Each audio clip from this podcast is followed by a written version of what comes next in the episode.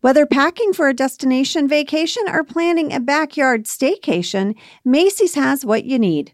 I'm going to throw out some brands for you here Nina Parker, Vince Camuto, Dolce Vita, Levi's, Lacoste. I could go on. Shop summer's must haves, summer dresses, match sets. I love a match set. Love a match set. Yeah, I know. Volume sleeve tops. What? Give it some volume. Espadrilles, wedges, straw, crafted bags, and so much more. Shop at Macy's.com slash own your style. If you love tequila cocktails, then check out the award winning 21 Seeds Infused Tequila. It's a one of a kind tequila that is infused with the juice of real fruit. So it's smooth, it's not sweet, it smells fresh and bright, and it tastes incredible. 21 Seeds makes the most delicious and easy margaritas and cocktails so you can focus on the fun, like game night with your besties. With 21 seeds, you only need two or three ingredients to make your perfect cocktail. Try 21 Seeds Infused Tequila. Learn more at 21seeds.com. Enjoy responsibly 21 Seeds, Diageo, New York, New York.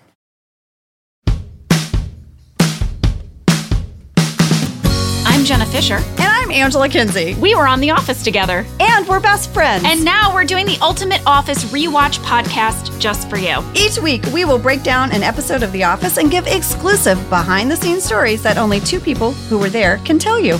We're the Office Ladies. Hello! Hi. Hi! Well, Jenna, I think we should just jump right in. We've got a lot to discuss. Why don't you tell them what we're talking about today? Search Committee Part 1, Season 7, Episode 25, written by Paul Lieberstein, directed by Jeff Blitz. Here's your summary. Desperate for a new boss, the employees of the Scranton branch assemble a search committee, but they are less than impressed with their applicants. The search committee is Jim, Gabe, and Toby. Mm-hmm. The pasty crew, I'd like to call them. That's a pretty good nickname. the pasty crew will be interviewing you. Dwight really wants to be considered for the job, despite the fact that he fired a gun in the office. Mm-hmm. He is not a candidate, but he's going to make himself a candidate. Yes. All right, are you ready for fast fact number one? I've been waiting. You said you had something fun. Yeah, fast fact number one is that this episode was originally 75 pages long. It's like a small phone book. I mean, movies are often 90 pages or 100 pages. Y'all, it was thick. It was. I reached out to Paul Lieberstein. Mm-hmm. He said he really enjoyed writing this episode. And I also found that the writers created a 23 page cliffhangers document. This was a document that included cliffhangers for every single character in the cast. Ooh. This is my favorite thing since finding the show Bible. I read all 23 pages. I wish I could just read them to you now. Every character had a cliffhanger for the whole season. every character had like a cliffhanger and then they said like what that cliffhanger would then become for season 8. Ooh, but then they didn't use all of them. They used like one or two. That's right. Okay. But they were so fun. Angela, your storyline about getting engaged to the senator is in the cliffhanger document and also the fact that people are trying to decide if they should tell you that he's gay also in the document. okay. All of that made it into the script, made it into the story. But the writing staff clearly loved the storyline because they dedicated seven pages to it. Come on. It was the most pitches of any character. The second most pitches were on a Ryan Kelly storyline that never came to fruition. What was their cliffhanger? Basically, every pitch was that Ryan finds out he has a child Oh no way. or that Kelly is pregnant with Ryan's child. Oh my gosh. Yeah. In some cases, Ryan's child is like 13 years old. In some cases, Ryan's child is three. One of the pitches I really liked was that Ryan and Pam get together for a play date with their two Their toddlers. that was sort of fun. There was also a pitch for Jim and Pam that made me laugh out loud, which was that they were going to find out that a disgraced person, like a person who does something that goes viral like, Oh, yeah. in a not great way, has the name Cece Halpert Oh, and they no. have to decide if they're going to legally change her name. because everyone's talking about whatever sh- show is CC Halpert That's right. online. That's funny, right? Yeah, that is That funny. was really funny. yeah. I mean, I feel like I know people who have famous people names, and I always wonder what's that like. Like, I know a regular guy named Steve Martin. Oh my what happens when gosh. he makes a reservation?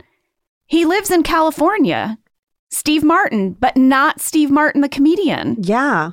Like Brad Pitt, but I live in Nebraska. I wonder if there's a Nebraska Brad Pitt. I don't know, but that's a funny idea. All right, do you want fast fact number two? Y'all's. Okay. The main plot of this episode is that Jim, Gabe, and Toby are interviewing applicants to be the new manager. And this is going to bring in a slew of famous cameos. We have in this episode Will Arnett, Warren Buffett, Ray Romano, Ricky Gervais, Catherine Tate, James Spader, and Jim Carrey. Jim Carrey's actually in part two, Yes. but you get it. Finger Lakes guy. Finger licks. That's right. Victoria Kay from Wisconsin said, Was this episode sort of a trial run for which of the guest stars would be a good fit for the show in upcoming seasons? And Jake M from Delaware said, When Paul Lieberstein was writing this episode, did he know who the guest stars would be? And did he write parts based on their strengths or did they cast people after the script has been written? That's a good question. Yeah. I would like to know that. Well, I talked to Paul, and he said no, they wrote the script and then they started reaching out to Oh. people. Because I swear the way they wrote Merv was Ray Romano. Like in my mind, if I had to cast anyone as Merv, it would be Ray Romano. So I was wondering which came first. Paul also said that they had not made any decisions about who would be joining us as a potential manager for season eight. The cameo actors were not even necessarily being considered for roles, not even James Spader or Catherine Tate, who actually ended up joining us. Paul also said the way we got most people was that they just called him up and said, Hey, do you want to play this part? And everybody they called said yes. That's basically how we get guests on Office Ladies. We just text or call someone and say, Do you guys want to come on our show? And then they say yes Yeah. or no in some cases. Or no, I'm filming in where was Keanu Reeves filming? Remember when we Oh, reached yeah. out? He was he was like somewhere like like seriously, he was where? He was like in Rome or somewhere. You know, one of our big guest stars was Will Arnett, who I have done two movies with. I did a movie called Brother Solomon with him. Yes. It's a very funny scene where we are on our very first date and he proposes marriage to me in a restaurant and I have to awkwardly say no. but of course, people in the restaurant don't know it's our first date. Right. So they're rooting for him. yes. So awkward. It's amazing. And then I also worked with him in Blades of Glory. He is a wonderful person. I reached out to him to ask him about getting his role on The Office, and he sent in audio clips. Oh my gosh, this means we get to hear his voice because this man could read the phone book to me. I love his voice. I don't know him at all, but I love his voice. His voice is in my house all the time because of the Lego movie. Oh yes. And incidentally, Lego Masters was like our first big family show that helped us get through the beginning of the pandemic. You guys love that show. We love it. All right, here is what Will had to say about coming on our show. I remember getting a call, I guess, from my agent saying that Paul Lieberstein from The Office, who's the obviously the showrunner and, and one of the stars of the show, wanted to talk to me about a role. I knew that they were looking for a new boss on the show, the character of the boss. So we had a conversation or two, and he'd said, Hey, we've got this idea and and would you want to come and do it and i re- also remember him saying basically to the effect something to the effect of if it works out would you be interested in doing it kind of long term joining the cast and i was a fan of the show and of course i knew a bunch of people on the show and thought yeah it would be great and so we talked a few times and it was kind of left like, well, just come and do this episode, just come do this scene, and then let's see how it goes. And I was like, great. At that same time, I was also talking to NBC, uh, the network, about doing a pilot for that Lauren Michaels was producing, written by my friend Emily Spivey uh, with Christina Applegate, and it was a great pilot. And I just remember that they were both kind of happening around the same time so there was a question as to whether or not I could actually do The Office, even if I wanted to, kind of longer term, even though they hadn't actually said that they wanted me to do that. I, but I do remember them kind of both coming around the same time and and talking about actually doing Up All Night um, on my way to shoot, um, the, uh, you know, The Office. So anyway, I I was a little confused as to what it was going to be, So I remember all that because I remember he did end up doing that show with Christina Applegate. It's really funny. Yeah. And I remember being super bummed because, you know, he and John Krasinski are really close buddies. And I had worked with him before, and John and I were campaigning heavily for Will to join the office To be the new branch manager. or just come on our show. Right, we just right. like him so much. Yeah, yeah. He's such a good guy. And we wanted him to be on the show so badly. And then he ended up doing that other show. Aw. Well, I at least he know. got to come play one day. He did. And I did ask him what was it like to be on the set and doing that scene. And here is what he said. you come onto a show, especially a show like The Office that was really good and everybody was, you know, at the top of their game and I you just don't want to stand out and be terrible. And you want to make sure that you're not, you know, coming in at a different volume from everybody else. But I was really excited because I was doing a scene with John Krasinski, who was and still is one of my good friends, and uh, and that was exciting and fun. And then with Paul, Lieberstein and, and Zach Woods. And we didn't really talk too much about what it was going to be. It was just kind of, I'd read the scene and then, you know, we just, they were like, all right, they're ready, let's go. And we just started, we just shot it. And it was pretty quick. Uh, my memory was that it was kind of over before I knew it. And how long am I supposed to talk for? Is this, uh, am I just like 30 minutes? Um, I was born in Toronto. Uh, I'm a Taurus. Uh, I remember it felt like it was over before it started, too.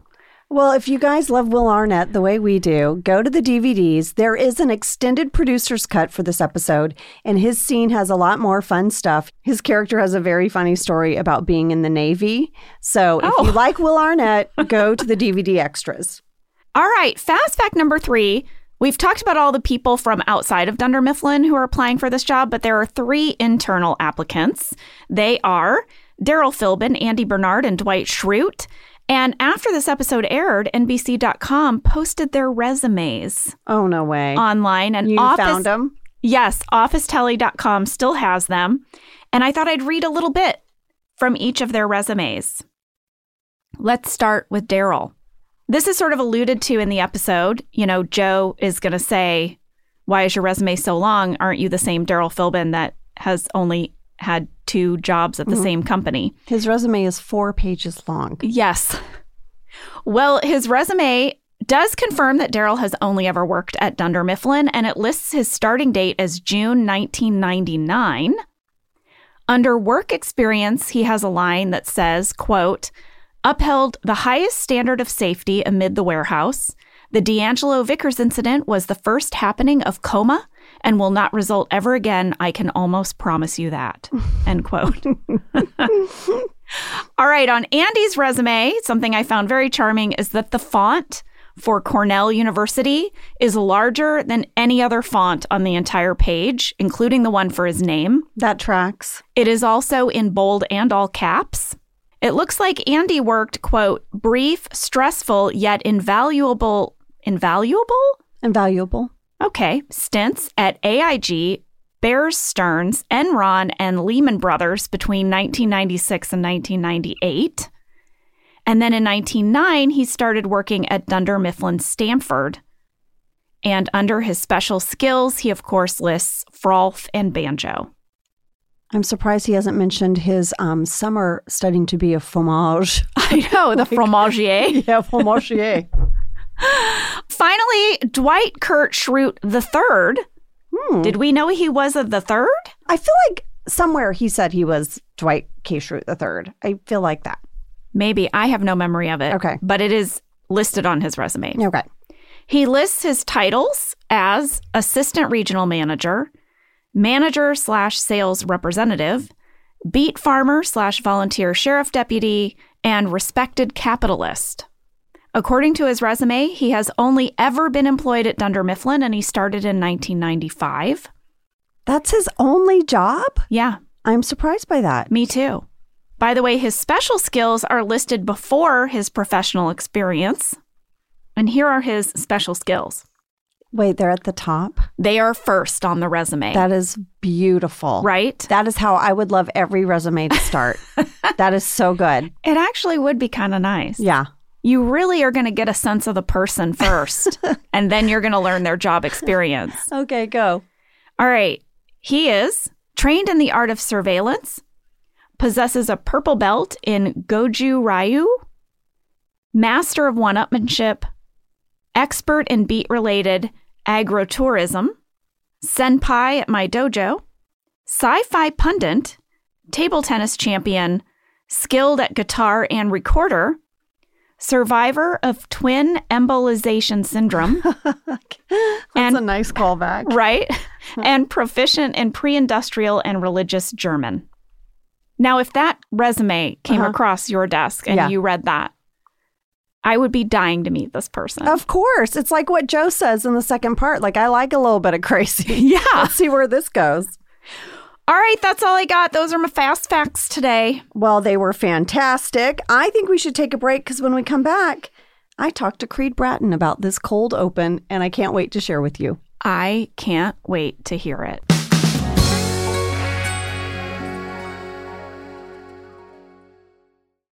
So this winter, we went on a little ski trip with another family and we got an Airbnb, which was so wonderful, right? Because you can make your own breakfast in the morning. We could even go there for lunch to warm up. Listen, I always want a kitchen with kids. Yep. I don't want to call room service for some sliced apples. I want to have my groceries. I need a kitchen. Yes. Well, this is why doing the Airbnb thing was so perfect. Yep. Well, this family we were staying with told us that they listed their house on Airbnb back in California. Oh, that's so smart. I know a lot of people that do this. It's like, oh, we want to go to Disneyland. We can Airbnb our place and then use that money to go. It pays for your trip. Yep. Hosting can easily fit into your lifestyle and is a great way to earn some extra money. So if you have a home but you're not always at home, you have an Airbnb. Your home might be worth more than you think. Find out how much at airbnb.com/slash host. I'm loving Hungry Root. Oh my gosh, yes, Jenna, we're loving Hungry Root too. They've got fresh produce, high quality meat and seafood, snacks, smoothies, sweets, ready to eat meals, kids' snacks and meals, and vitamins and supplements. Well, I took the quiz over on Hungry Root, and oh my gosh, they nailed it. One of the things that I really wanted was I wanted a salmon dish that was quick and easy. I said I wanted to cook food in less than 12 minutes. I was very ambitious. This was one of the choices. And they sent me a miso salmon that, oh my goodness, it blew my mind. And it was easy. It was maybe five ingredients. So tasty, so fresh. I loved it. Right now, Hungry Root is offering Office Ladies listeners 40% off your first delivery and free veggies for life. Just go to hungryroot.com slash office ladies to get 40% off your first delivery and get your free veggies. That's hungryroot.com slash office ladies. Don't forget to use our link so they know we sent you. When you travel, do you ever think, like, oh no, I hope I locked up? Did I leave a window open?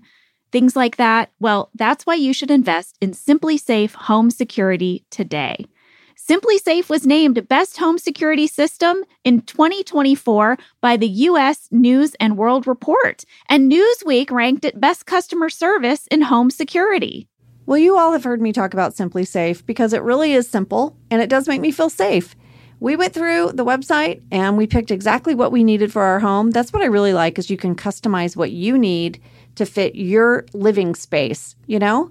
I love our Simply Safe. Simply Safe has given me and many of my listeners real peace of mind, and I want you to have it too. Get 20% off any new Simply Safe system when you sign up for Fast Protect monitoring. Just visit simplysafe.com slash office ladies. That's simplysafe.com slash office ladies. There's no safe like Simply Safe.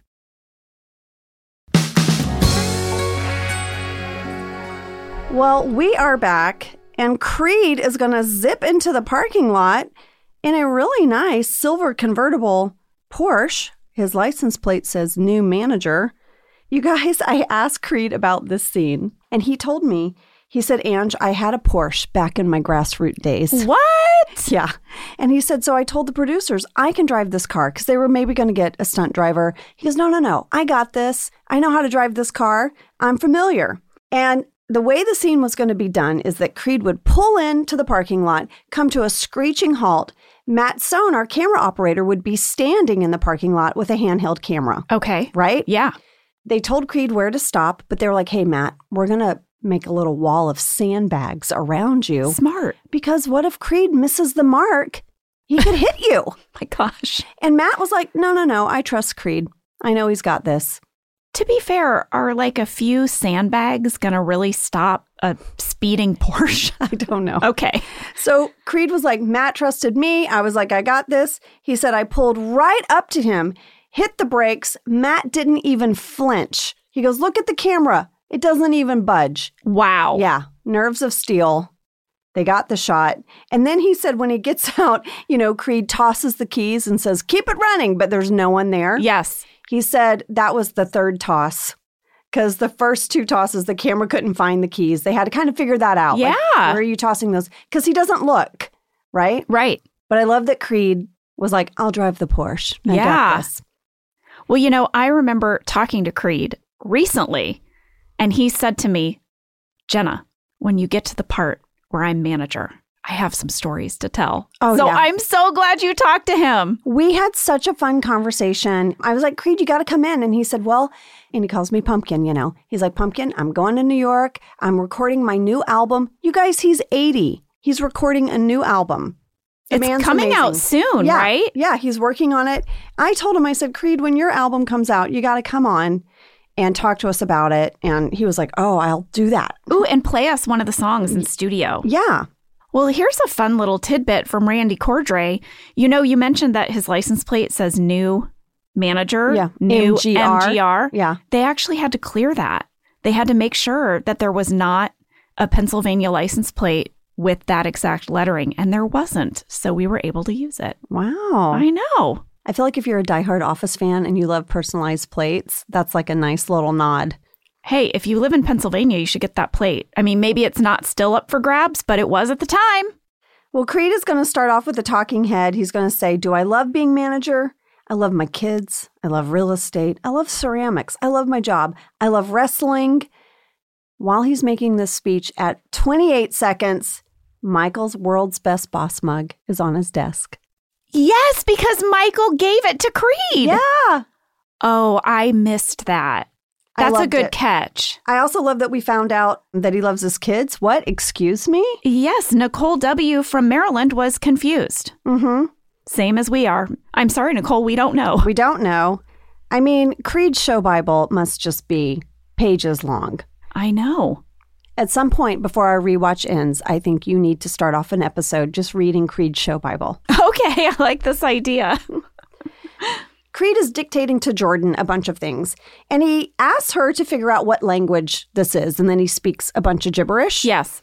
I went to the shooting draft to see what all was scripted. This was all scripted. Okay. Except it did not describe the language. That was up to Creed, Oh, yes, what the gibberish would be. what it would sound like, what it would be. Creed told me he made that language up off the top of his head, but he had given himself a little backstory for his character that someday everyone would find out that Creed was an alien. Oh, okay. So he decided his made up language should have an alien sound. So that's what he was going for. I get it. Do we need to hear his made up language? I feel like we do. Find out what language this is. Waarschijnlijk eh, klacht neer maar staar immers die door baat staat. I mean, I hear the alien in there. I hear it. Obviously, Creed said he loved running a conference room with only Kevin and Meredith in there. and he says on this side of the room, Stanley, Phyllis, Jim, Ted, Elroy. On the other side of the room, Pam, Meredith, Phyllis, Creed himself. I missed that. Oh my gosh. and then, you know, we have his bullpen meeting where he has his poster board that says Bobati. And he's having everyone help him make this acronym. Kevin says B is for business. Creed gets very excited. And Creed in real life wanted to point something out to you guys. He said, For those of you who pay close attention to tiny details, you've probably caught in past seasons how the character Creed would get his coworkers' names wrong. Mm-hmm. He said, Well, this was a choice I made for my character, and I never shared it with anyone. I never told anyone. I never asked for permission. I would get the scripts, and people's names would often be accurate, especially in the beginning, and I would purposely say them wrong while we were filming, and no one ever corrected me on it. So I just kept doing it. But this time, he said, because Creed was the branch manager, he thought, no, I'm going to get Kevin's name correct. Oh, what a great tidbit. I know. I thought that was so cute.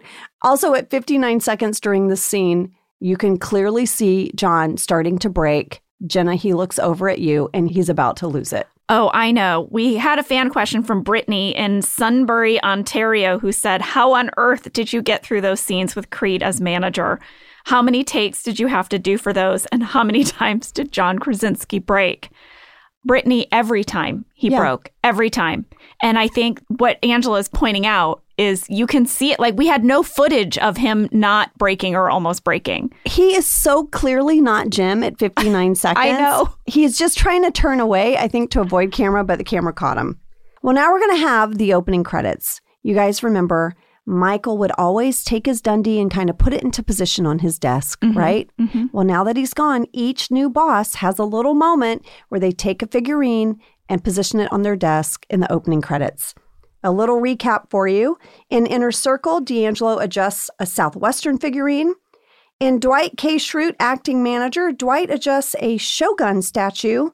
And in search committee, Creed adjusts a fan made in the shape of a sumo wrestler. I had to ask Creed about this, Oh. and here is what he said.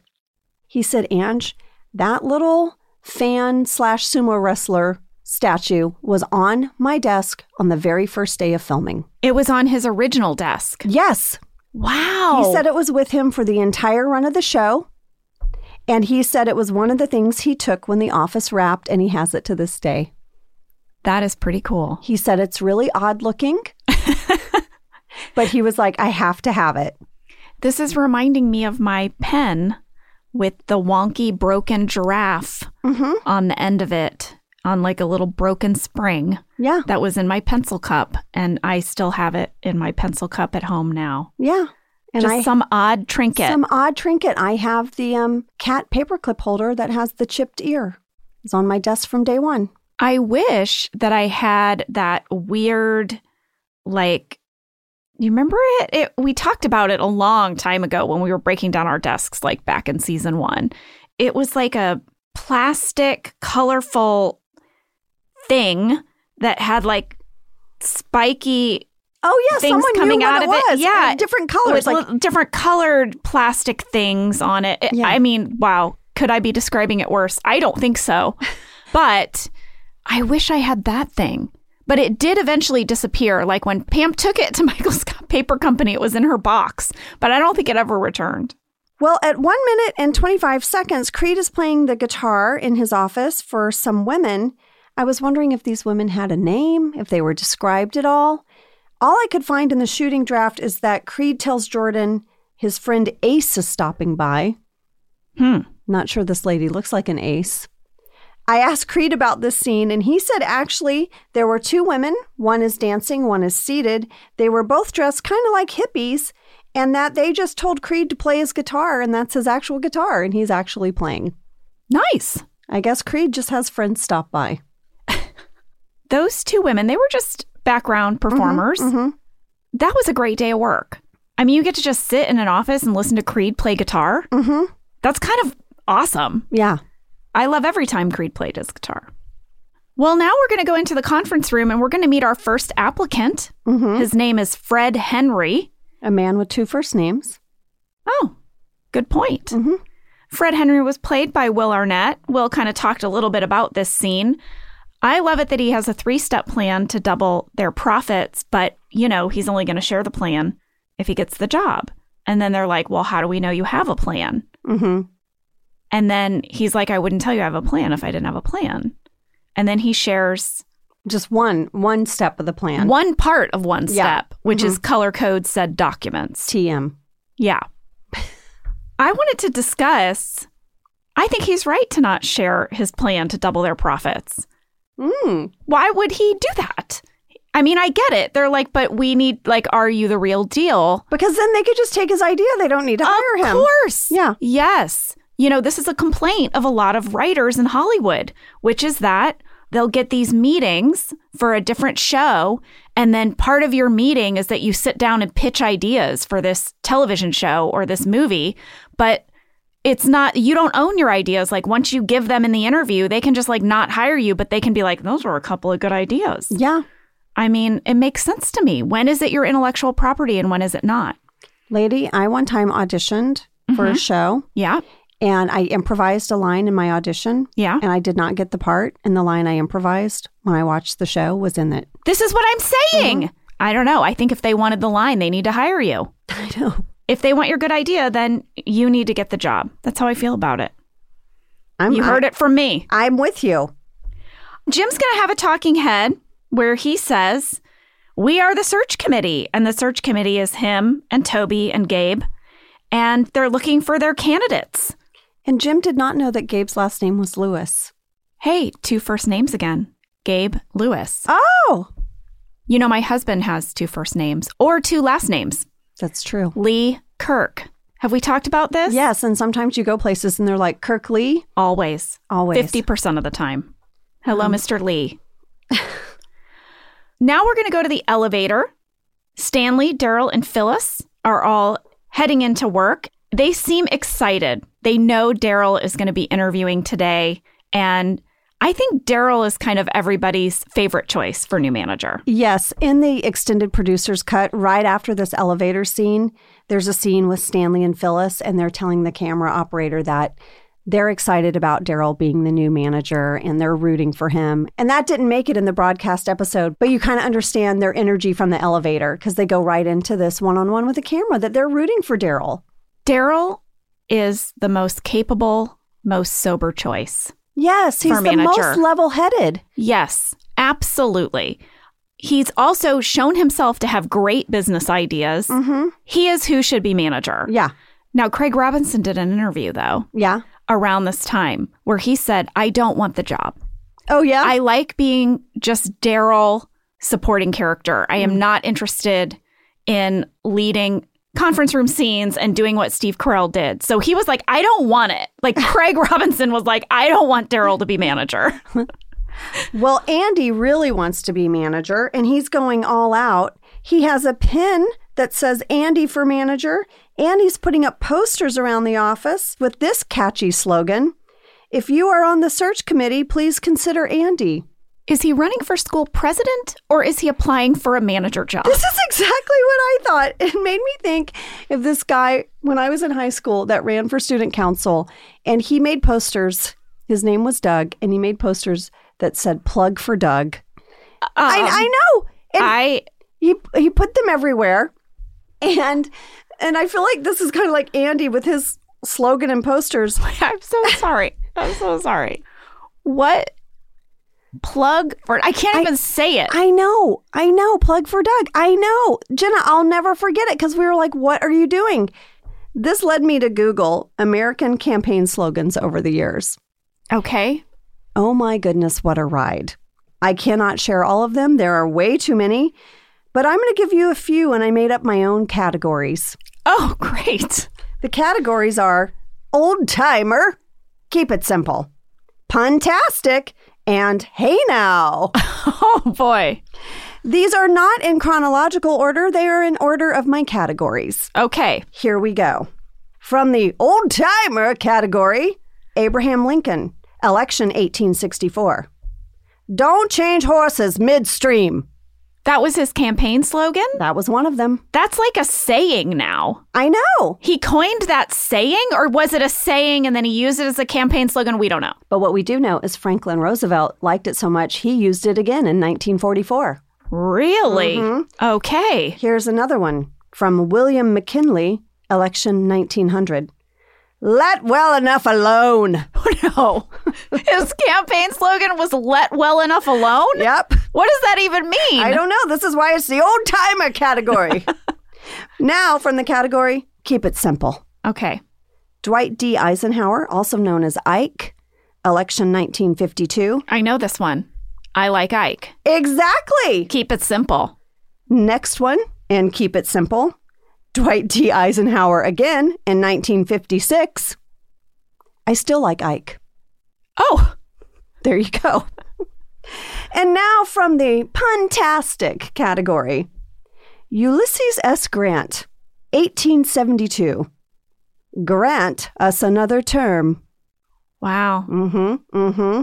I was very torn within myself whether to label this category puntastic or wah wah. I see. Okay.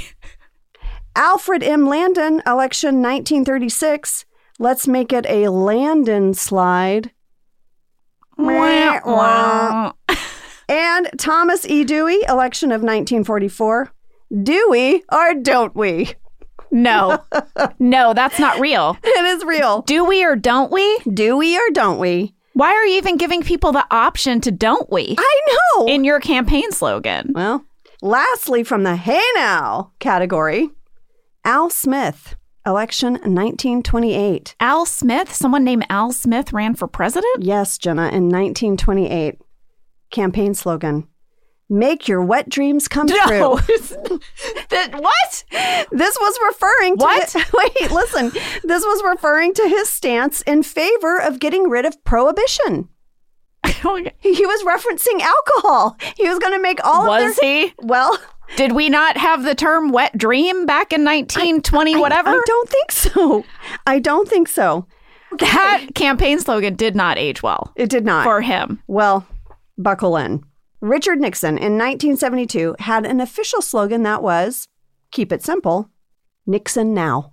Okay. But a few of his supporters and non supporters had slogans in the hey now category. Okay.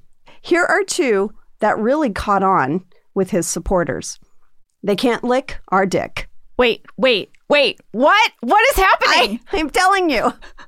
Next one. Don't change dicks in the midst of a screw. Vote for Nixon in 72. I, don't understand what is happening. I know. These are slogans? These are slogans that caught on with his supporters. People had a lot of fun with his name. And now one from folks who did not support Nixon. I, I mean, I can't imagine his supporters' ones are Looney Tunes. Okay. Dick Nixon before he dicks you. Now I like that one. Okay. I'm going to have to say. That's clever. Well, that's everything from Hey Now.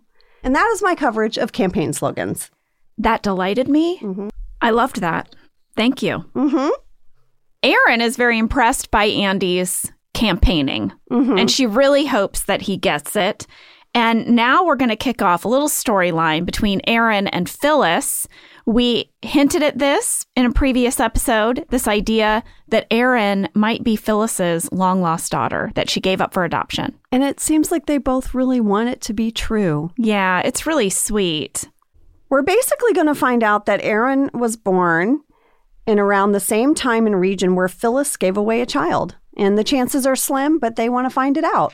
Yeah, and I guess they've done some sort of a test and they're waiting for these results. But in the meantime, Phyllis is going to take on a very maternal role in Aaron's life, and it's really quite sweet.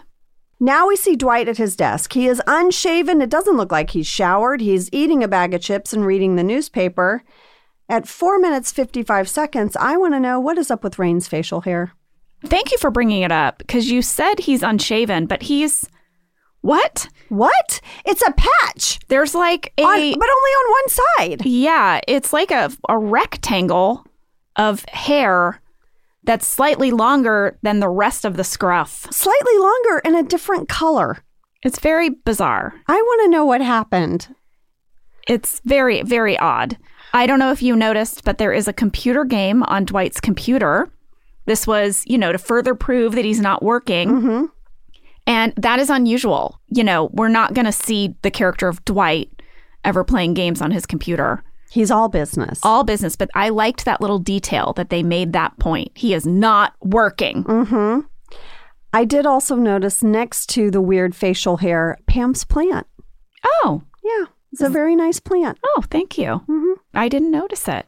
Now we're going to move into the conference room. We have another person interviewing for the job.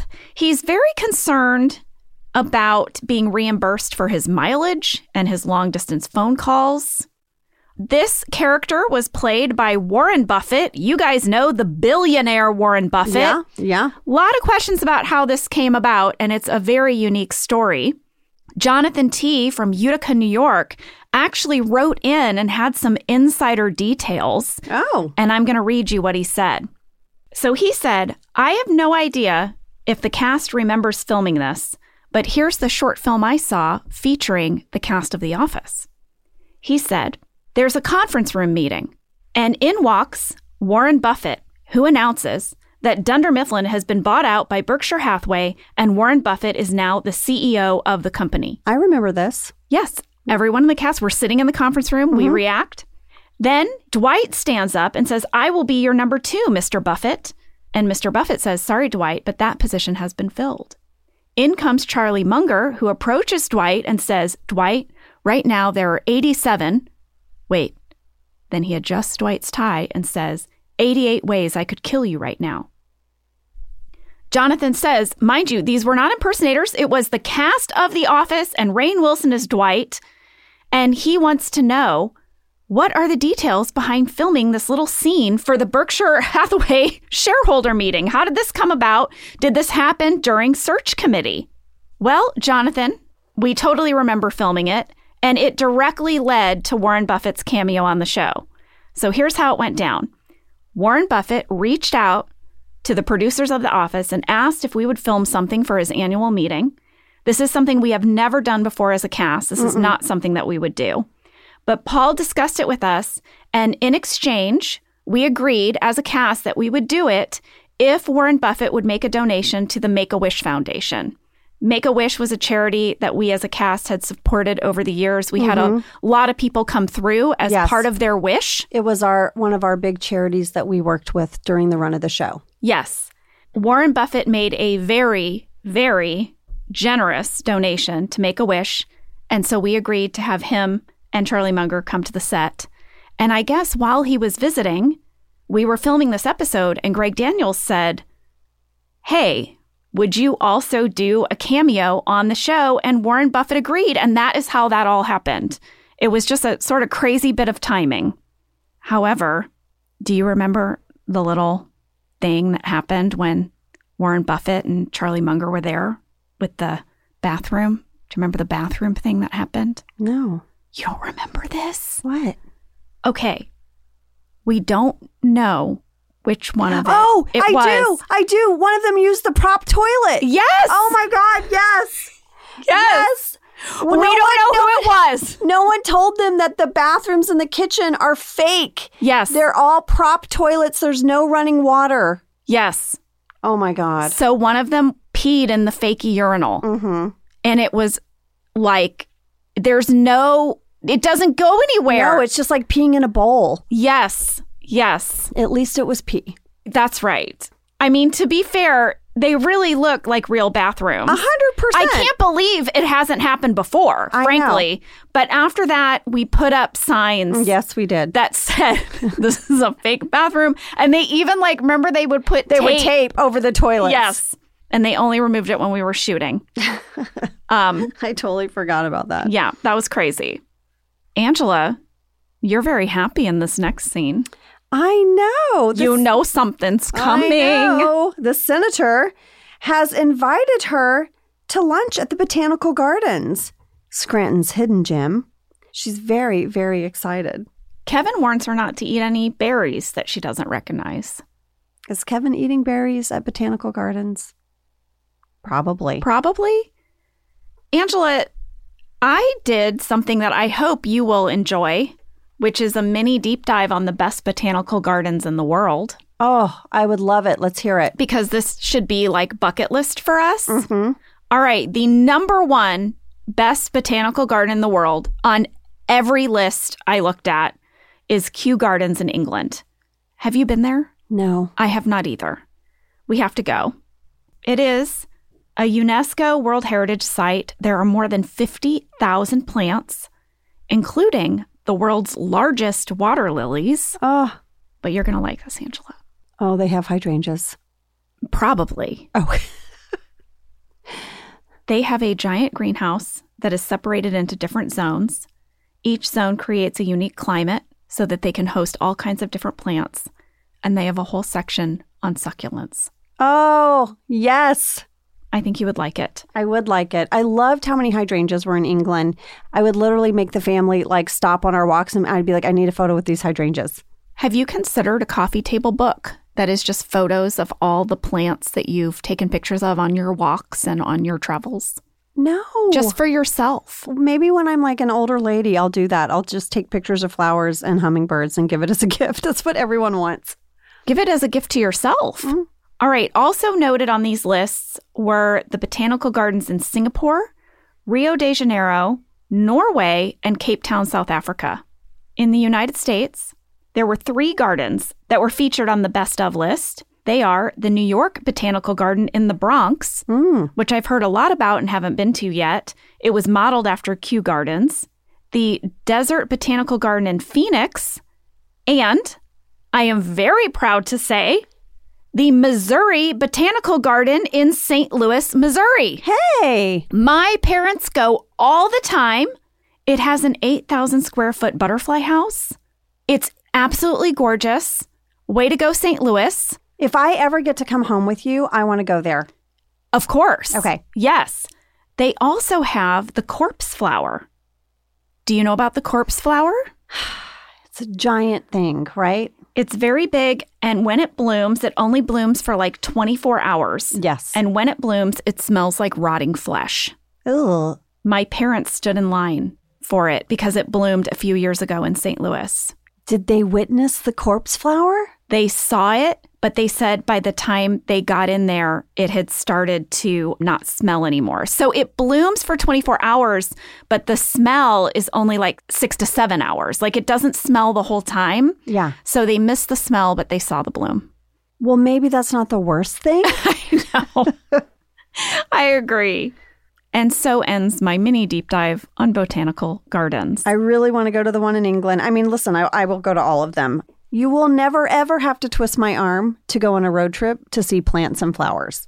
I just feel like I should go on record saying that. So noted. Lady, should we take a break? Because when we come back, we're going to meet a fantastic candidate, Robert California. And I just, I need to marinate in it because I loved this scene so much. Talk about a lesson in scene study and how to command a room. Yes. James Spader as Robert California in this interview is not to be missed. Let's take a break and then we'll come back and talk about it.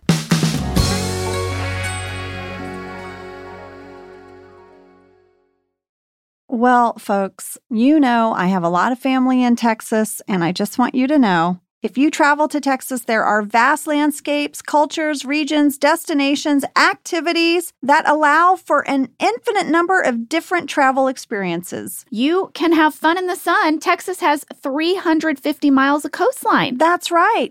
Or if you like more of a rugged vacation, there are campgrounds, hiking trails, state parks, and the food. Can we talk about the food? Tex Mex. And barbecue. There's live music, art museums, cowboy experiences. Come on. Right now, Travel Texas offers a one of the kind online trip builder that allows users to generate a custom visually led trip matched to their unique interests. So you go in there and you click your interests, and it'll say, here's where you want to go in Texas. Mm-hmm.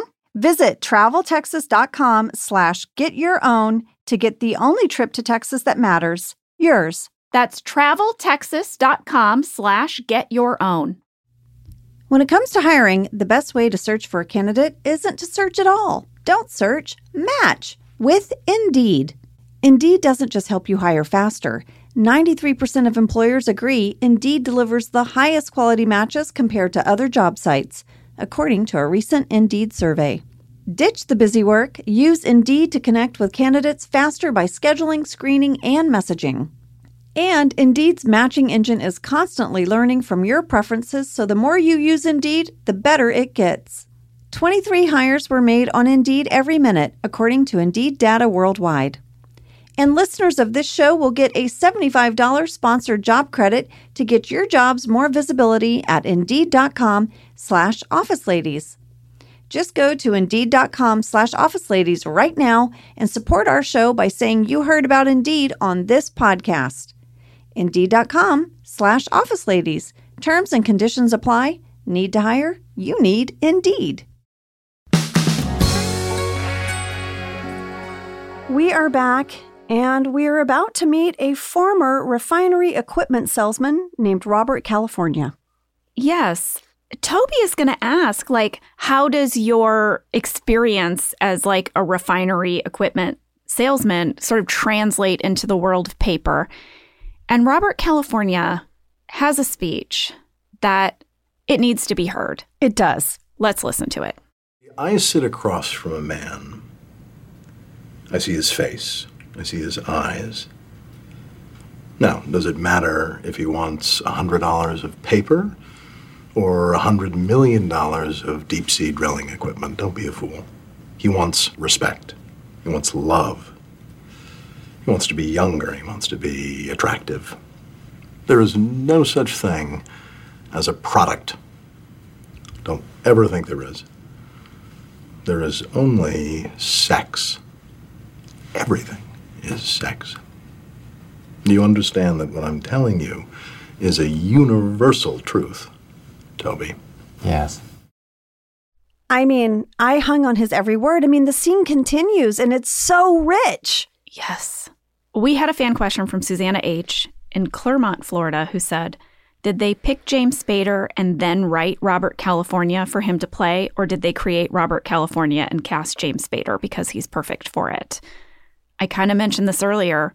They created Robert California first, and then Paul had the idea of James Spader to play this role. It is perfect. I loved it. I know for certain that James Spader memorized that word for word because later in season eight, when we go on to work with him, he was like a word for word actor. Mm-hmm. It's exactly as it's scripted. Yes. And he talk about someone who just has such a presence. And Paul and Zach and John's reactions as their characters to him are so great too. They are terrified of him, they're mesmerized by him. And then his like look to camera at the end. yeah, Paul said James immediately knew how to put a button to the camera, and it was pretty amazing. Well, a great line for anyone in an interview if anyone ever says to you, you know, we think you might be overqualified, just look right at him and say, Do I look like someone that would waste my own time? it's amazing. Well, his interview is done. Robert California is going to exit the conference room and he sizes up the whole bullpen. And you can feel his gaze, like it affects everybody.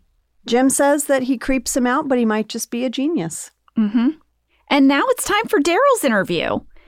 But Daryl, I think he thinks he's just going to get the job. He has not prepared a resume. This is very undaryl. Like, because in the warehouse, he's so prepared. But I think you're right. I think he thought he was a shoe in. Like, this is a formality. Yeah. We got a lot of mail about this storyline with Daryl. And kind of like you said about how you kind of can't believe it seems out of character that Daryl wasn't more prepared. This Yeah. was a criticism. All I could think of was maybe he's never had to do an interview. Like, maybe at the warehouse, he was hired and worked his way up or something.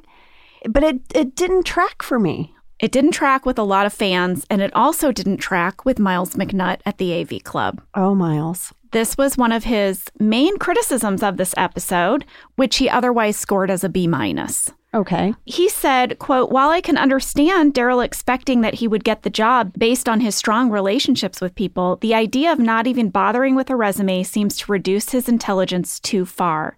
He can still have hubris without seeming entirely unprofessional. And I don't even think it was worth it for a clippy joke. He's not wrong, Miles. You're not wrong. You're not wrong. I kind of agree. This felt a little too far out of character We are now down in Caffeine Corner. for one of my favorite scenes of the whole episode. Dwight is in the corner And he is watching an exchange between Merv Bronte and Robert California. hmm Merv Bronte, played by Ray Romano. He's coming in for his interview. As perfect as James Spader was for Robert California, I thought Ray Romano was perfection for Merv Bronte. Yeah, Merv just sort of says, like, oh, you know, just how how is it? He's making small talk. Yes. and Robert California because he is just mischievous and somewhat sinister, plants the seed of doubt. He's like, you know, that just looks like a place where everyone is just working till they die. It's like dreadful up there. It's horrible. Yeah. And Merv gets in the elevator and Robert is in Merv's head. Merv gets in the elevator and he's like, no, I don't even know if I want this job. Yeah. Well, Dwight doesn't care for what Robert California has said about Dunder Mifflin. And he's like, What qualifies you to make these judgments? And Robert California just stares him down. And Dwight's like, Stop it. Stop trying to figure me out. I already figured you out. Oh, It's already done. I mean, I loved the two of them going toe to toe here. How And- fun for Rain. That must have been so fun as an actor. Yes. Yeah.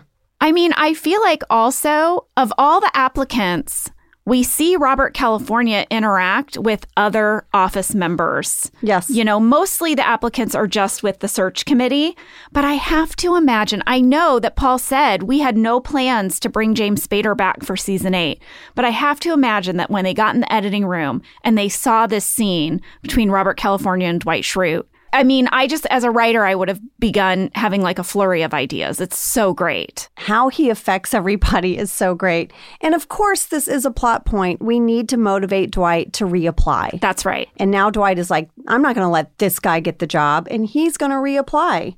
Merv, meanwhile, is going to have a sandwich during his interview.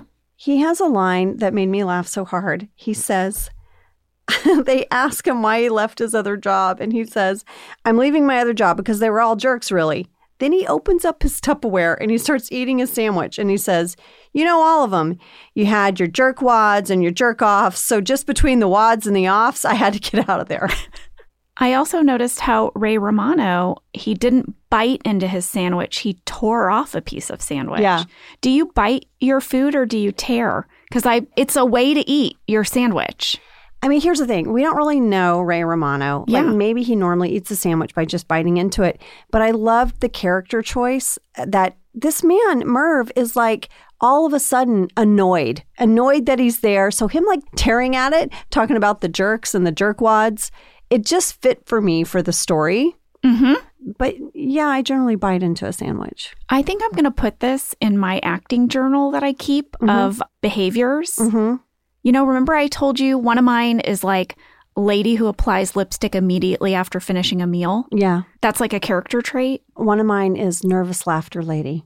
Yes. Yes, that she's like, "How are you doing?" Yes. And like then when I get a role, I go to my little journal and I see if any of these little quirks apply to my character. Well, I'm going to have to put down person who picks sandwich instead of bites into it. or bring sandwich to a meeting. Yeah. Yeah. Jenna, I was in a movie called Struck by Lightning, and I was the high school counselor. The director was Brian Danley, and we were talking about this scene. It's between my character and Chris Colfer, who's a high school student. Yep. Chris Colfer actually wrote the script, and Chris and Brian and I were talking about like what would my character be doing as students were coming in to talk to her, and they were saying, well, maybe she took this meeting on her lunch break. She's eating a sandwich, like through the whole scene, and I was like, oh yeah, that'd be great. And we decided on a big sloppy sandwich. And it was so difficult to eat it and talk at the same time. Things were falling out of the sandwich. It was a hot mess. It made it into the bloopers. So, Jenna, for your actor's journal, I'm just saying be particular about the sandwich. Do I want a large sloppy sandwich? Maybe I do. It sounds like it was a hit. Well, Difficult to deal with Well- in the moment, but provided some good comedy. I can put the bloopers in our stories and you tell me Okay. if it was the right choice. Well, we have Aaron Sure to thank for that Ray Romano cameo. You remember that Aaron was a writer on Everybody Loves Raymond. Yes. And Aaron volunteered to reach out to Ray Romano, and Ray said yes immediately. I loved, loved Ray Romano as Merv. Angela has returned to the office in a chauffeured car. Yes, you guys, in the extended cut, Angela shows Hank her ring first before everyone else. Her giant ring? Yes, and- What is she, Naomi Judd? I know. And Hank goes, Damn, girl. And I say, I know. and then she goes up to the office and shows it to the bullpen. So here's the thing about this ring I remember Phil Shea coming over to me with a box of rings, and they wanted it to be a showstopper. They wanted it to be a ring that Kelly would be impressed with. That's okay. a good note. So it was about like three carats with Mm-hmm. little diamonds on either side. I think it was um, a cushion cut or emerald cut. I can't remember. It was like one of those, right? Yep. Like the square rectangle. But it was really big. Jenna, I Googled what rings that size cost, and they are so expensive. Oh, yeah. I had no idea. Yeah, your state senator. He I don't threw know. down some cash for that. Yeah. Something I didn't mention from the cliffhangers document and the seven pages of pitches that involved your character marrying the senator Uh-huh. is that in the end was there were several pitches where we were going to find out that the senator was corrupt Oh, and you were going to have to deal with whether or not you turn him in. so he's getting money from somewhere. I mean, see they planted the seed with this ring. How does he have this money? I don't know. Maybe it's a fake ring. Well, Angela starts to tell their engagement story. She says that he tucked a flower behind her ear Mhm. and he got down on one knee to ask her to be a senator's wife, and Pam laughs. And I'm saying right here and now that this is some Pam snark. She couldn't help herself. She said he talked about himself in third person. And Angela's like, Yes, Pam, not everyone is as informal as you and Jim. Dude, would ever want to marry me? And everybody laughs. Mhm. Pam's like, that's not how it happened. And then one of my favorite things is Angela says, and then I saw flashes. Reporters were there. They always find us. And everyone was crying, even his aide. Oscar's going to have a talking head where he says Angela is engaged to a gay man.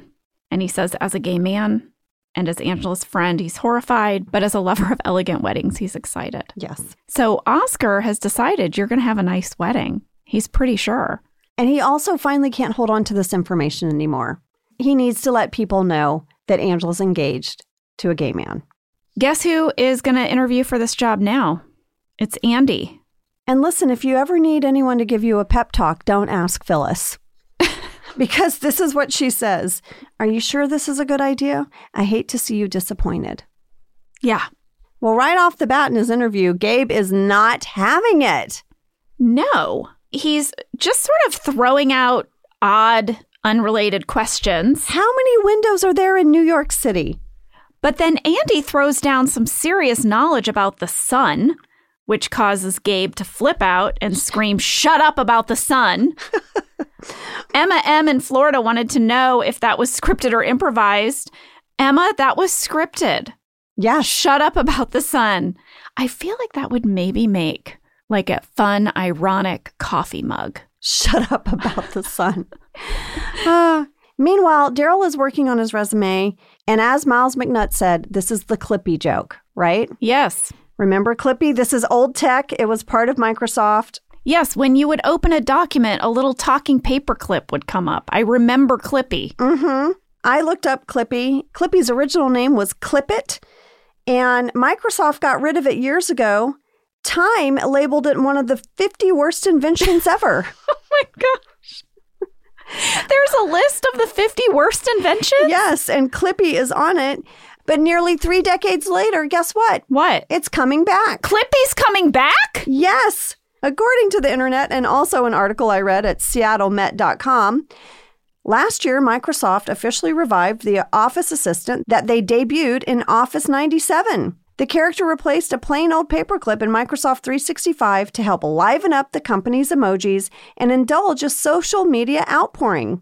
Clippy can now permanently live in Word files, Outlook emails, or other common workplace apps. Well, listen, though coding circles treated Clippy like new Coke, pop culture never quite quit the retired paperclip. When Daryl Philbin needed help with a resume in the season seven finale of The Office, he pined for Clippy. Wow. And then it goes on to list all the different times Clippy came up in movies and TV shows. So, one of the points this article is making is that while the coding circles thought Clippy was total crap, pop culture loved Clippy. Here was the thing Clippy would come up. you're typing a document, and Clippy would be like, Are you sure you meant to say it that way? Yeah. And it would give little suggestions, or like, if you needed help, you could ask Clippy, How do I change my margins, Clippy? And then Clippy would tell you, but you could also just shut down Clippy from the beginning. Yeah, so it wouldn't talk to you. Yeah. Well, Clippy lived on in TV and movies, and now it's made a comeback. I don't know how I feel about it. I know. Now we're going to get to a bit with Pam and Creed that gets quoted to me all the time and has been turned into a meme, and it is they are the same picture. Oh, Here's what's going to happen Pam overhears Creed telling a longtime client that Dunder Mifflin is going out of business. And she's like, oh no, this is on her. So she hands Creed two photos and says, you have to spot the seven differences between these photos. Corporate needs this. yeah. It's very important. He doesn't ask, why does corporate need this? No questions. No. And then Pam simply has a talking head where she says, they're the same picture. Of all the things Pam says, I had no idea that was one that you get like quoted or said to you or used like on the internet. Oh, yeah. Like it's a whole thing. Like it gets used politically a lot. Like, you know, someone's trying to make some political point and they'll have like the meme of they're the same picture. Oh. I know. Well, one of the things I notice in this scene is how pregnant you are. Yeah. This is when you had bought your own shirts. Yep. It's true. Well, lady, because we spent a whole season pointing out my baby bump, I think whenever I see yours, I just get so tickled because it's your turn now. I know. And I still wasn't telling people. I know. It's so ridiculous. well, I have two favorite lines in this episode, and one of them is going to be in Kelly's interview. Kelly says, Well, I manage my department and I've been doing that for several years now. And God, I've learned a lot of life lessons along the way. And Jim says, Your department's just you, right? And Kelly says, Yes, Jim, but I am not easy to manage. that just makes me laugh. I think it's a great line. It really is. And she delivers it perfectly. Gabe is going to throw some Gabe sass and say, Are we really taking her serious? Because we have a lot of other serious candidates. And Toby and Jim are like, No, no, no. We're going to give her a full interview, Gabe. So Gabe says, Okay, Kelly, what are your weaknesses? And Kelly says, I don't have any asshole. Yeah. That was a blur lip flap. Oh, I bet and it was. bleep or stage off camera. Mm-hmm. as previously mentioned. We got a fan question from Natalie G in Manhattan, New York, who said, I always wondered why Pam didn't apply for manager. She would have been a good manager. This also would have been a great story arc in which she can find confidence, and seeing a female manager would have been great. Was this ever a consideration? Well, Natalie, there were a few story pitches about Pam applying to be manager. For example, one had her submitting a resume under a fake name just to see if she would even get an interview. Hmm. We didn't end up doing that. But then another had her actually getting to interview and kind of bombing. And then you had to see how Jim dealt with this reality, how they dealt with it as a couple, that she just really didn't do great in her interview. And it was going to be a sweet moment, you know? Well, I'm glad they didn't do that because I don't need to see Pam fail at anything. Ever again. Yeah. it's been enough of Yeah. Pam failing at her dreams. And her creating the office administrator position was such a win for her and was so empowering that that's that's the Pam I want to know. Also, honestly, I don't think Pam is qualified to be manager. She's only been in sales like a teeny weeny bit. And I know that Daryl has never really been in sales, but he managed a whole department. He's had a managerial position before. And there did end up being a sales element to that, remember? Like he came up with the commission for Yeah. the people in the warehouse. Pam, however, she worked in sales for Michael Scott Paper Company. She worked in sales a little bit for Dunder Mifflin. I'm not sure she's the person who should be managing a sales team, frankly. I don't know. So it's okay with me that Pam was not considered. I will say that. Well, right about now, Dwight is going to bust in to the conference room and say that he wants an interview. Yeah, and Jim's going to take him outside to the parking lot and just be like, Dwight, I, I mean, we we cannot have you as manager. Like, it's just not going to happen. And there's a great line as Dwight is trying to convince Jim, where he says, "quote The hand that reaches from the grave to grip your throat is the strong hand you want on the wheel. Mm-hmm. That's going to come back in part two. It is.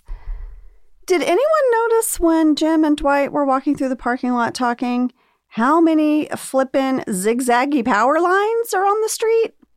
No. I couldn't take my eye off them. Now, listen, I watched the episode like three times. The first two times I watched Jim and Dwight, okay? Okay. But by the third watch, I was like, what's up with all these power lines? well, to be fair, the third watch is for background catches. It is. We call it our background pass. I took a picture. I will put it in stories. I mean, it is craziness. It's craziness. Oh yeah. It's quite a few power oh, yeah. lines. There's a lot. Yeah. All right. we It were was- surrounded by electricity. definitely. This next scene I'm titling Hot Goss in the Break Room. Ooh, it is hot goss. Oscar decides to finally spill the beans and he's going to tell Pam that he thinks Robert is gay. Mm-hmm. Pam pushes back and says, No, no, no, wait. He's married and has a kid. Oh my God, someone finally brings up Robert's kid. Yes. This never happens. Yes, and Pam says, "Wait a second. Did you see Robert at a bathhouse?" And Oscar's like, "What?" And she's like, "Yeah, the windowless building by the Baskin Robbins." Ugh, never mind. I'm never going to know what goes on in there. Lady, lady, listen to me.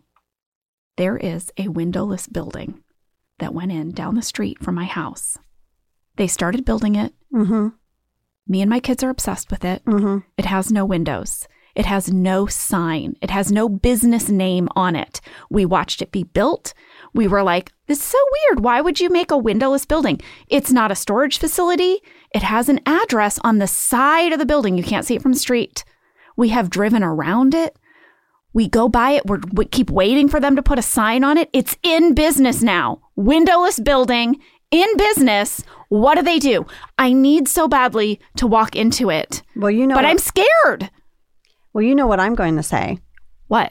This is a case for mom detective. This is a case for mom detectives. Angela, will you put on a silly costume and disguise yourself and walk into the windowless building by my house? with you. Well, I'll be in the car. You're It's like, sitting get me in away. alone. I since I live in the neighborhood, I'm afraid like what if it needs to you know what I'm saying? It can't be anyone local. All right, I'll do it. Okay. I'll do it. But I felt this when Pam was like, I need to know what the windowless building by the Baskin Robbins. I was like, oh my gosh, I have this mystery in my own life. I will 100% go up there. You need to film me from the car, though. Of course. I will knock on you the door. need to have a little like fakey flower that is also a camera. Now, now, listen. What? I'm not going to go and buy one of those. This is like, what can we do on a shoestring budget? That's true. Things from our home. Okay. but in season two, I think the moms are going to invest in fakey flower cameras Fine. for their lapel. I was going to do this in real life. I wasn't even doing this as a TV show. No, I know. I'm just saying that as we use these real experiences Oh. to influence our The television show. TV judge. Yes. Yeah. Eventually, I just went, put a pin on that idea. Okay. Okay. I'll do it. I'll go knock on the door. I'm dying to know what oh, it is. I know. I have the plan. What I is have it? the plan. What is it? Okay. Near my house is one of those like fruit basket companies, Okay. you know, where you can get like the strawberries that look like little tuxedos, but they're in a basket, or it's like pineapple on a stick, but half of it has chocolate. You know what I'm saying? I do. Okay. I'm going to get one of those Okay. and I'm going to go to your windowless building. Yes. And I'm going to say, I have a delivery for you. It's a fruit basket. Yeah. That's my plan. And then what if like you can't tell what it is from the lobby? Are you just going to be like a chatty delivery person that's like, "Oh, what do you guys do here? Yeah. What's your business?" Yeah. Or I could come and be a disgruntled neighbor and say, "Hey, we've had some noise complaints." I like the fruit idea. I Okay, feel like that's it's more me. That's well, more me. it's more you. It's going to be easier role for you to play, and then also I just think the hospitality of it is going to open them up. You know what I Mm-hmm. Yeah. mean? It's going to be Yeah. yeah. Who's the fruit from? If they ask, Um, the city. Thank you for doing business here. the city. Maybe a good time for me to tell you I'm really bad at lying. I know, but I think you're very good at acting. I so am this good is a at role. acting. This is not a lie. Right. This is a character Right. that This is we're a bringing character. Mm-hmm. o- onto the street. yes. Think of it as performance art. It's performance art. I did a lot of that back in my improv days. We'll get back to you, everyone, on the windowless building by my house. I'm excited. Well, we're about to have some interviews with people from the UK. First up is David Brent. It's over video. He basically says if they're looking for a leader, he's ready. When does he start? So, Paul Lieberstein reached out to Ricky Gervais about doing an in person cameo as one of the applicants, and Ricky really wanted to do it, but he was like working on another project at the time and he couldn't travel to LA. So, first, he pitched the idea of filming something in the UK. Like, this was very elaborate. It was so nice of him, though. He was like, I'll build like your lobby area and then I'll film my side of it. And maybe he's the last applicant and Pam's kind of like shutting down the office for the day and he walks in and then it would cut to me in the United States just sort of saying like sorry the interviews are over and then he could also then have like a talking head. Mm-hmm. Or he said I could just film like a video interview and you could use that. And Paul was like, I think that'll work better. I think, you know, that was to build the lobby and then get all the lighting right and everything. What if it didn't cut together right? Right, right. That could be like a little tricky. So Ricky sent in four options of interviews. We picked this one. I bet he did that so fast because that Ugh. character is just so easy for him. Yeah. I mean, I could watch him do 70 interviews as that character. The next person from the UK to interview is going to be Nellie Bertram. Yes. Catherine Tate plays Nellie Bertram. My gosh, she is amazing. Such a funny comedian. Had her own show in the UK, which is so funny. She's hilarious. She's another person I could just watch read the phone book. I love that I keep referencing a phone book that no one has anymore. but Catherine is so talented. You know, in the shooting draft, they had a different version of the scene that, as I read it, I could hear her voice. It Yeah. was so funny. And then this scene is hilarious to me. She just keeps waffling. She's like, first, she's like, no cubicles. And then they're like, hmm. And she's like, definitely cubicles. And then she's like, no, no, no, no cubicles. Everyone just sits on the floor. Everybody is their own boss. No, everybody's somebody's boss. And she's just going back and forth. So I guess Catherine Tate said yes immediately, like everyone else, but she was in rehearsals for a play when this was shooting. And she came to do our episode. She was in the United States for like 36 hours. Oh my gosh. She flew in, kind of came directly to set, and then I think she left the very next day because she had to get back for rehearsals. Is that crazy? That is just boss lady. I wanted to read you guys one little thing that was in the shooting draft about the very end of her interview. Mm-hmm. It didn't air, but I thought it was very funny. She says to Toby, Well, what are you offering? And Toby says, Well, and before he can finish, she says, Right, I'll take it. Need a job, desperate. Good match, sloppy match, whatever.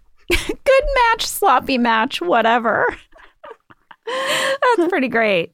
All right, final scene of this episode.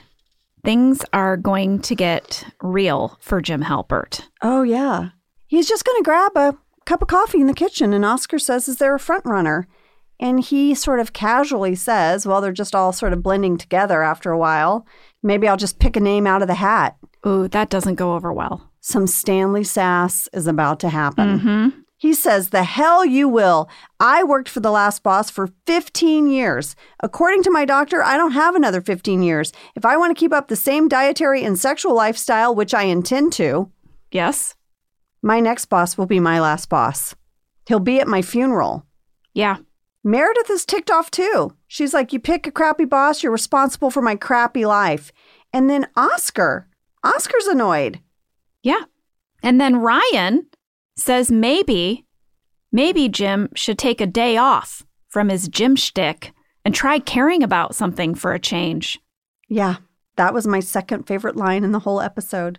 Little advice take a day off from the whole gym shtick. Yeah. And then he calls him James. And then he shuts his door to his little closet. Oh, well, that is Search Committee Part One. A big thank you to Will Arnett for sending in those audio clips and to Paul Lieberstein, who traded countless texts with me so that I could get all my info right. And to Creed Bratton for chatting with me on the phone about being the branch manager.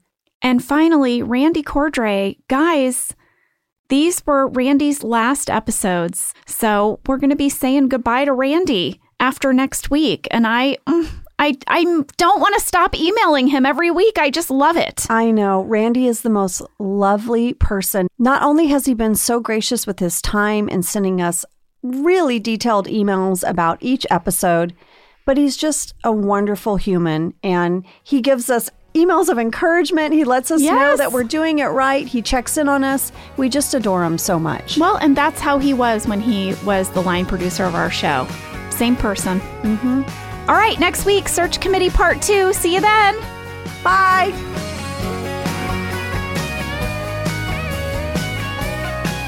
Thank you for listening to Office Ladies.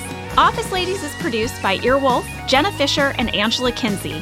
Our show is executive produced by Cody Fisher.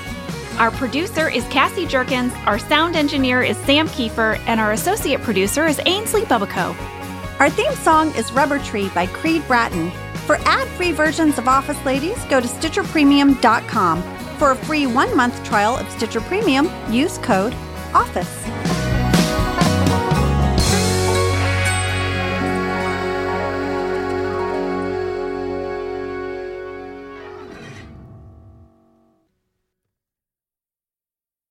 Go spread the word. When you get a fresh hot McCrispy from McDonald's and you can feel the heat coming through the bag, don't try to wait till you get home. Always respect hot chicken. The McCrispy, only at McDonald's. Ba da ba ba ba.